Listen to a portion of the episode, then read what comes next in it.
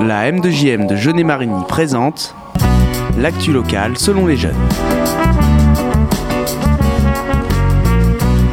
Salut tout le monde, je m'appelle Jade et voici Lucie.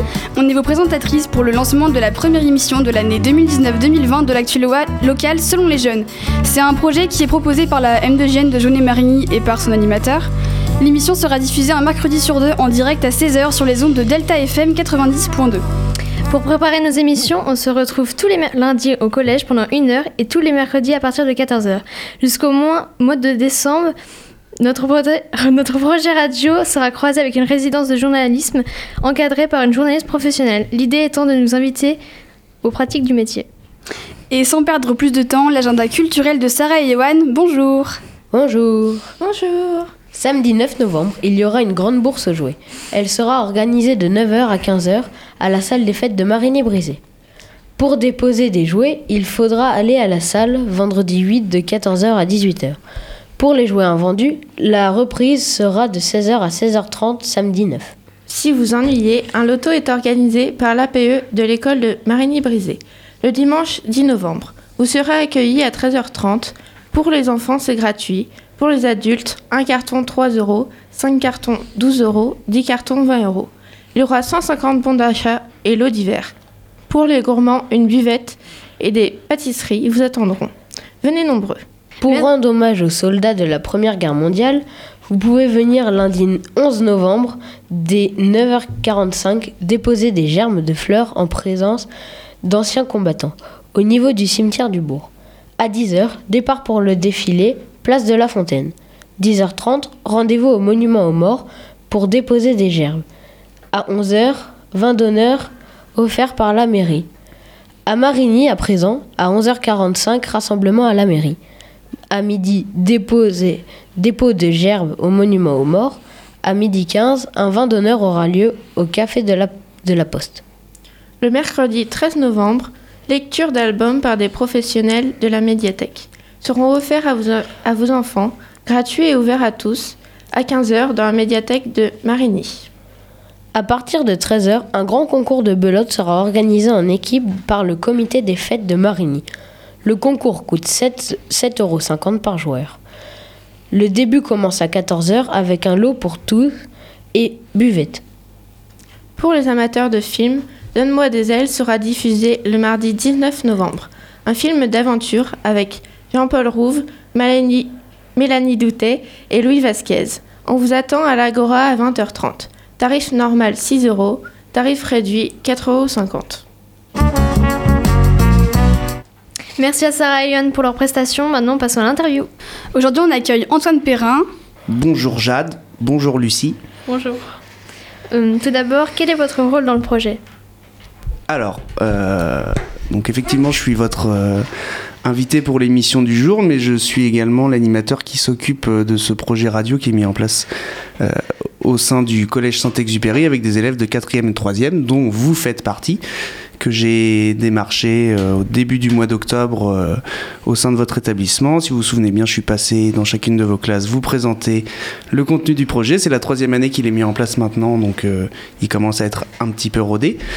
Mais, euh, mais voilà, mon rôle, moi, c'est de bah, tout simplement de vous faire découvrir euh, ces nouvelles pratiques euh, que vous ne connaissez pas forcément. C'est un partenariat qui est mis en place avec le LP2I, lycée pilote innovant international, qui sont équipés d'un donc de locaux et d'un studio radio dans lequel on peut exercer pleinement cette activité. Ok, du coup, dites-nous en plus sur la M2JM. Et oui, car euh, je, vous ai proposé le projet, mais je suis avant tout euh, donc responsable de la M2JM, Maison des Jeunes de Jaunet-Marigny. C'est une structure euh, d'accueil de loisirs pour adolescents de 14 à 17 ans. On fait tout un tas d'activités, de loisirs, de sorties, de projets, principalement sur les vacances scolaires, Toussaint, février, Pâques et l'été. À Noël, c'est fermé les deux semaines. Et c'est également ouvert sur les mercredis après-midi donc, euh, bah, comme on fait aujourd'hui, euh, là sur les mercredis, ça marche plus principalement par projet, euh, projet de voilà d'animation euh, divers et variés. Et donc cette année, depuis le mois d'octobre, on a démarré ce projet à radio, mais pas que. D'accord. Et depuis combien de temps vous y travaillez et quelles sont vos études?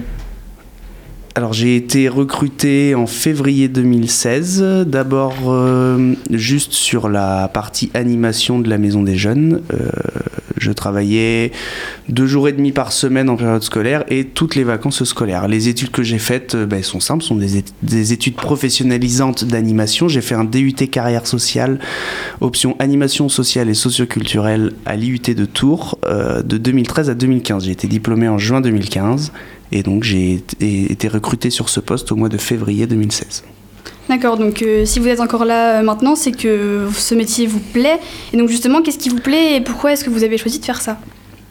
Alors, euh, pourquoi ça me plaît? Bah, Peut-être parce que j'aime voilà, j'aime bien le contact avec, avec le public, travailler, échanger. En fait, c'est un métier qui est vraiment très très riche bah, d'échanges, de, de, partage, d'émotions, d'apprentissage. j'ai toujours fait de l'animation. J'ai commencé l'été suivant le bac. Donc en 2011, j'ai travaillé à, dans un centre de loisirs, dans un accueil de loisirs, pardon, sur la commune de Vivonne, uniquement les étés. En fait, ça m'a tout de suite plu. J'ai toujours, euh, toujours aimé faire ça. Donc, euh, par la suite, j'ai tenté le diplôme à l'UT de Tours en 2013 où j'ai été reçu. Et donc, ça a pu me permettre euh, bah, d'être vraiment professionnalisé sur, euh, sur ce métier-là et de pouvoir effectuer des missions à responsabilité. Donc j'ai aussi eu mon BAFA, mais ça c'était pour faire de l'animation euh, euh, saisonnière, principalement sur les, les vacances juillet, août ou même sur les petites vacances pendant l'année scolaire. Mais voilà, cette, cette, euh, à la suite de ce diplôme, quand j'ai été recruté sur la commune de et Marigny, ça m'a permis de, bah, d'exercer pleinement ces fonctions et puis, mine de rien, d'apprendre, euh, de, de, me, de me développer, de me professionnaliser dans l'exercice. Voilà, donc je suis très content de ce que je fais et j'ai pas envie d'arrêter. Et euh, avez-vous peut-être d'autres projets?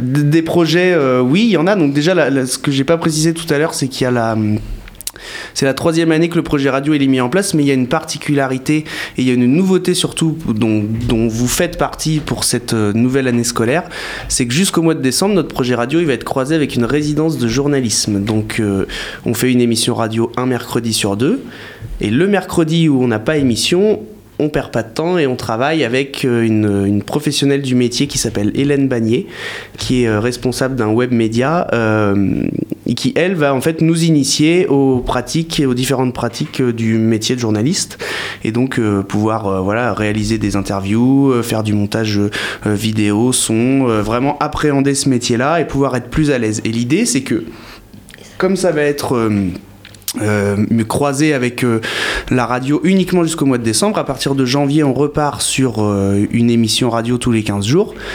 Mais tout, ce qu'elle va nous avoir enseigné, toutes les compétences, toutes les qualités, on va pouvoir les mettre à profit et les, ben développer les réutiliser par la suite. Donc c'est tout bénef dans le sens où euh, on travaille avec elle, on apprend plein de choses et quand elle s'en va, on fait en sorte de pas oublier ce qu'on a appris et de pouvoir le, bah, vraiment le remettre en place.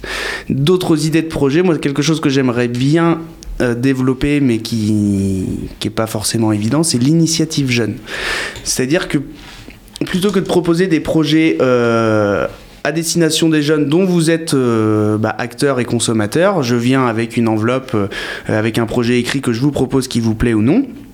L'initiative jeune, c'est différent. C'est si vous, en tant qu'adolescent de la commune, euh, actif, adhérent à la structure, vous avez envie de faire quelque chose, de mettre quelque chose en place, je sais pas moi, une action sur le recyclage, euh, un projet de séjour, de voyage, euh, voilà, ça peut vraiment concerner plein de choses. Euh, et que vous avez envie de le faire, moi je peux être là pour vous accompagner et donc qu'on mette ce projet en place ensemble, mais qu'il soit écrit par vos soins, réfléchi par vos soins et mis en place par vos soins. Moi j'accompagnerai juste. Et ça, on appelle ça l'initiative jeune. Et j'ai vraiment envie que ça se mette en place parce que pour l'instant, on n'en a jamais eu, donc c'est les objectifs futurs. D'accord. Bah euh, écoutez, merci beaucoup. C'était très intéressant ce que vous nous avez dit. Merci à vous. Euh, on espère vous revoir dans une prochaine mission. Pourquoi pas Et tout de suite, une petite pause musicale avec C'est pas grave de Columbine.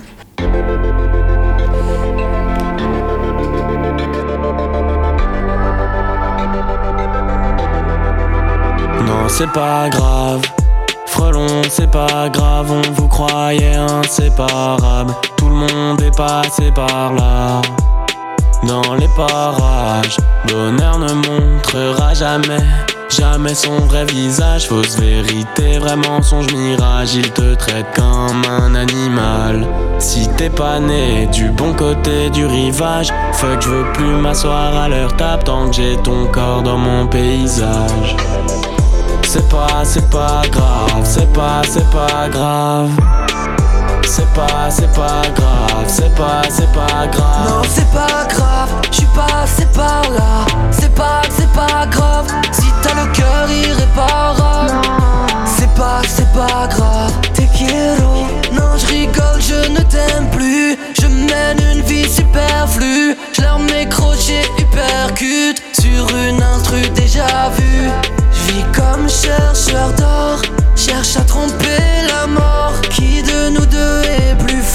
On ne s'est jamais mis d'accord.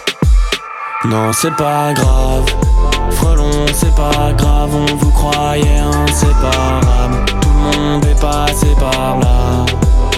Dans les parages, bonheur ne montrera jamais, jamais son vrai visage. Fausse vérité, vraiment songe mirage. Il te traite comme un animal. Pas né du bon côté du rivage, fuck, je veux plus m'asseoir à leur table tant que j'ai ton corps dans mon paysage. C'est pas, c'est pas grave, c'est pas, c'est pas grave. Non, C'est pas, c'est pas grave, c'est pas, c'est pas grave. non, c'est pas grave. Je suis passé par là. C'est pas, c'est pas grave. Si t'as le cœur irréparable. C'est pas, c'est pas grave.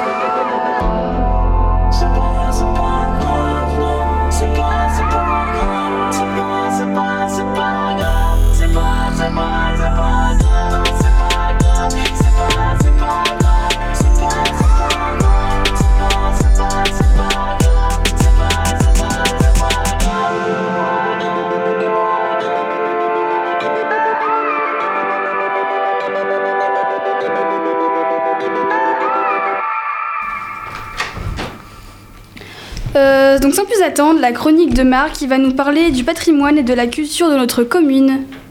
Oui, bonjour, je vous remercie de me passer l'antenne. Donc euh, aujourd'hui, je vais avoir la chance d'être interrogé par... Eh bien, Mathilda Cordaro. Et Christine Perrier-Jude. Alors, à vous, commencez, je vous attends. Bien, bonjour à toutes et à tous. Bonjour.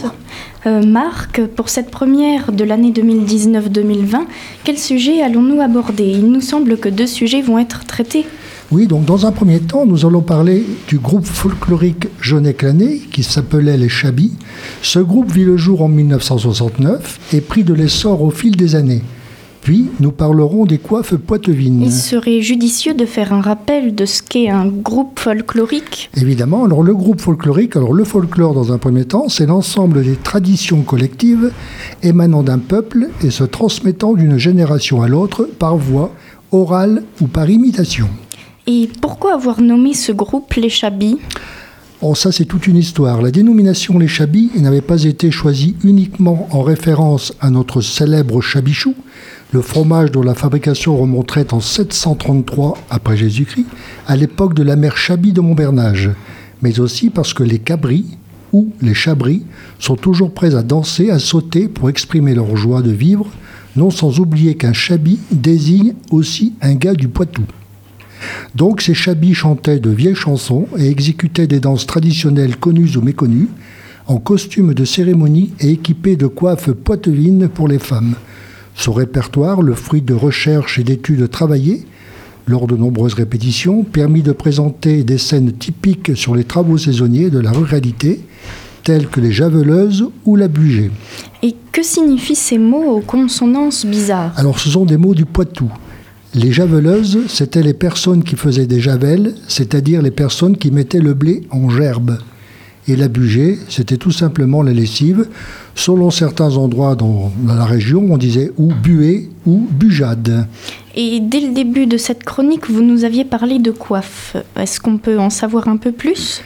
Oui, bien sûr. Donc la coiffe, la coiffe poitevine. Certains prétendent retrouver dans les coiffes poitevines des descendantes des hennas ou autres coiffures aristocratiques du Moyen Âge. Les campagnardes d'alors avaient la tête couverte d'un morceau de grosse toile pour se protéger du soleil. Ensuite viendra la coiffe de mousseline, unie, aux formes non encore bien définies. Puis elle s'allège et prend peu à peu, ici et là, une forme différente pour chaque région ethnique. Entre 1820 et 1830, on l'agrémentera de tulle, de dentelle, de ruban, etc., etc. Pour les cérémonies, on y ajoutera de longs pans appelés pantines. Et qu'est-ce que des pantines? Alors les pantines, c'est tout simplement une variété de coiffe haute.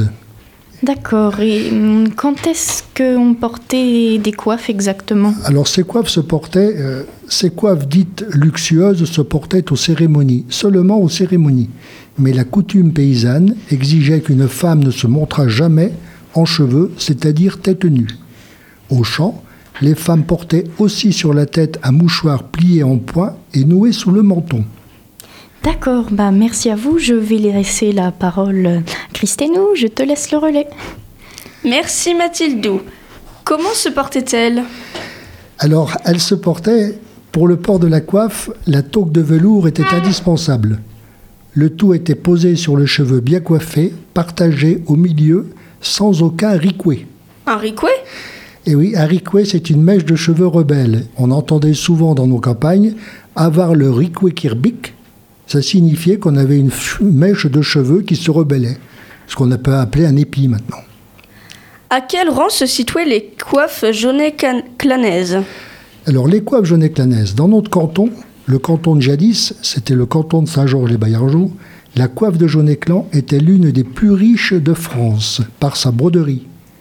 Les jeunes filles brodaient elles, pardon, les jeunes filles brodaient elles-mêmes, bien qu'il existait des brodeuses de profession qui firent des travaux splendides. Je vais faire grâce des techniques de, brodage, mais je tiens cependant à signaler, car l'âge à ruban de satin moiré ou brodé entourait le corps de la coiffe et se terminait en arrière par un nœud plat à deux pans, plus ou moins long, ce qui donna le nom de pantine. Une pantine? Oui, une pantine, mais tout ça dépend du coin où va se trouver une pantine. C'est très indéfini comme définition, donc je ne me hasarderai pas pour ne pas gêner les gens. Qui portait des coiffes? Alors, qui portait des coiffes? Les dames et les demoiselles devaient bien ajuster leur coiffe ou leur bonnet tout en oubliant qu'ils pouvaient s'enlever et enlever le charme de leur visage. Tout au contraire, celui-ci, pur et dépouillé, reflétait la vraie personnalité quel que soit l'âge. Et surtout, les femmes, ne devaient jamais perdre leur coiffure dans une danse. L'ajustement devait donc être très solide, et si toutefois l'accident arrivait, la coiffure de cheveux devait être ce qu'elle devait être. Les cheveux devaient être tirés et relevés au sommet de la tête. Les dames ne, portaient, ne devaient jamais apparaître en costume avec des mèches leur barrant la figure ou des cheveux sur les épaules. C'était un non-sens insupportable. Les enfants étaient-ils aussi coiffés? Oui, bien sûr, les enfants étaient coiffés. Les bébés et les petits-enfants portaient des bonnets en toile blanche. Les fillettes et les adolescentes avaient les cheveux emprisonnés sous leur bonnet, parfois blancs, mais le plus souvent de couleur ou en tissu rayé, fleuris, matelassés, unis, et très souvent du même tissu que la robe. Et pour conclure, Bon, pour conclure, pour confectionner les bonnets blancs et ou de couleur qu'ils faisaient porter aux jeunes de leur groupe, les couturières des chabis relevaient des modèles sur des tableaux de maître ou dans des vitrines de musées. Et en principe, une jeune fille ne portait pas la coiffe de cérémonie avant l'âge de 14-15 ans. Voilà, c'est terminé, je vous remercie. Et à la prochaine. merci à De vous. rien, au revoir. Et nous terminons avec la chronique Actu Jeune avec Mathilda et Christine. Bonjour, il me semble que vous allez nous parler euh, de l'écologie. Alors euh, oui, oui, bah, pour cette euh, dernière partie d'émission, nous souhaitions faire un petit rappel concernant l'écologie qui devient chaque jour un sujet important et qui doit faire prendre conscience à chaque citoyen de, de la gravité de nos gestes, de nos gestes au quotidien. Donc euh, il y a 30 millions de tonnes de déchets par an euh, générés euh, en France. Donc Christine, tu peux peut-être nous en dire un peu plus? Effectivement Mathilda, si bien que tous les déchets du monde ont formé le huitième continent, il s'agit d'une zone de déchets plastiques flottant dans la mer entre les côtes du Japon et de l'Amérique du Nord. D'abord reconnue sous le nom de Grande Poubelle du Pacifique. Quelles sont les conséquences de ce huitième continent, Mathilda? Bien, en plus de polluer les océans et les fonds marins, cela perturbe l'écosystème et fait mourir de nombreuses espèces marines. Le huitième continent a été reconnu en 2013 lors d'une exploration, une expédition qui a été organisée en juin. Euh, Christine, tu peux peut-être nous proposer quelques solutions? Et oui, Mathilda. L'objectif pour chacun d'entre nous serait de réduire considérablement nos déchets en évitant le gaspillage alimentaire. Il faut donc adopter plusieurs gestes quotidiens. Quand on fait les courses, par exemple, acheter des produits avec peu d'emballage, choisir du vrac ou à la coupe, mais aussi prendre des sacs réutilisables, des cabas, etc. Choisir les produits ad hoc pour réduire l'impact carbone. Donner et vendre au lieu de jeter. Bien, merci beaucoup Christine, merci. Merci à tous de, de votre attention. Euh, tout le monde vous souhaite une bonne fin d'après-midi et on vous dit Bye bye Merci beaucoup les filles. Euh, et bien voilà, c'est déjà la fin de l'émission. En espérant qu'elle vous ait plu, on remercie bien évidemment Marc, Christine, Mathilda, Antoine, Johan, William à et Justine, la technicienne radio, qui nous accueille au LP2I. À la prochaine. L'actu locale selon les jeunes.